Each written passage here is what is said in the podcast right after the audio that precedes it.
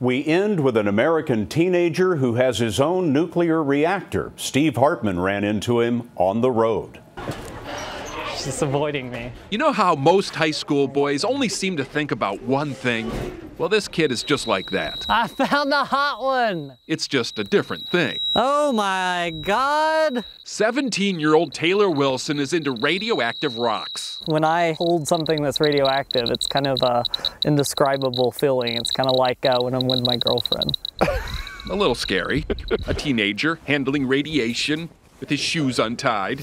But the levels are safe, and there's really never been any reason for concern until he decided to build his own reactor. I was going to produce nuclear fusion. But what made you think you could even do this? That's my personality. I think I can do things. There's no nothing that's impossible to me. You can ask my parents. Yeah, he's he's just not wired like we are. Taylor's dad, Ken, is a Coca-Cola bottler. Tiffany, a stay-at-home mom. Yeah, yeah. They say Taylor started reading about nuclear physics in fifth grade. In sixth grade, he gave an hour long science fair presentation on the subject. Technetium 99M. It soared over everyone. is an isotope of technetium. Steve, I have no clue what he was talking about. Yet they still let him try and build a nuclear reactor in their garage. Yeah. Sounds like we're not good parents. Yeah, it kind of does. He's pretty much convinced us he knows what he's doing. He eventually convinced the University of Nevada, Reno physics department too. Going underground. They let Taylor move his project into their basement.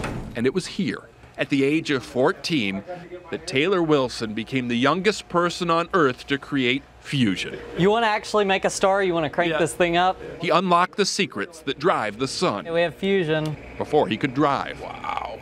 Three years later, he's now a senior at the nearby Davidson Academy for profoundly gifted students.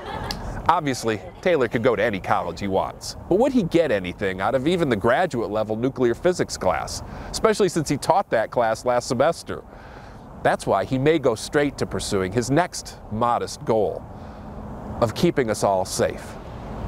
Taylor recently invented a new way to scan shipping containers for nuclear material. It's incredibly cheap, and because it's incredibly cheap, it can be deployed all over the US and all over the world, creating first, second, and third lines of defense all over.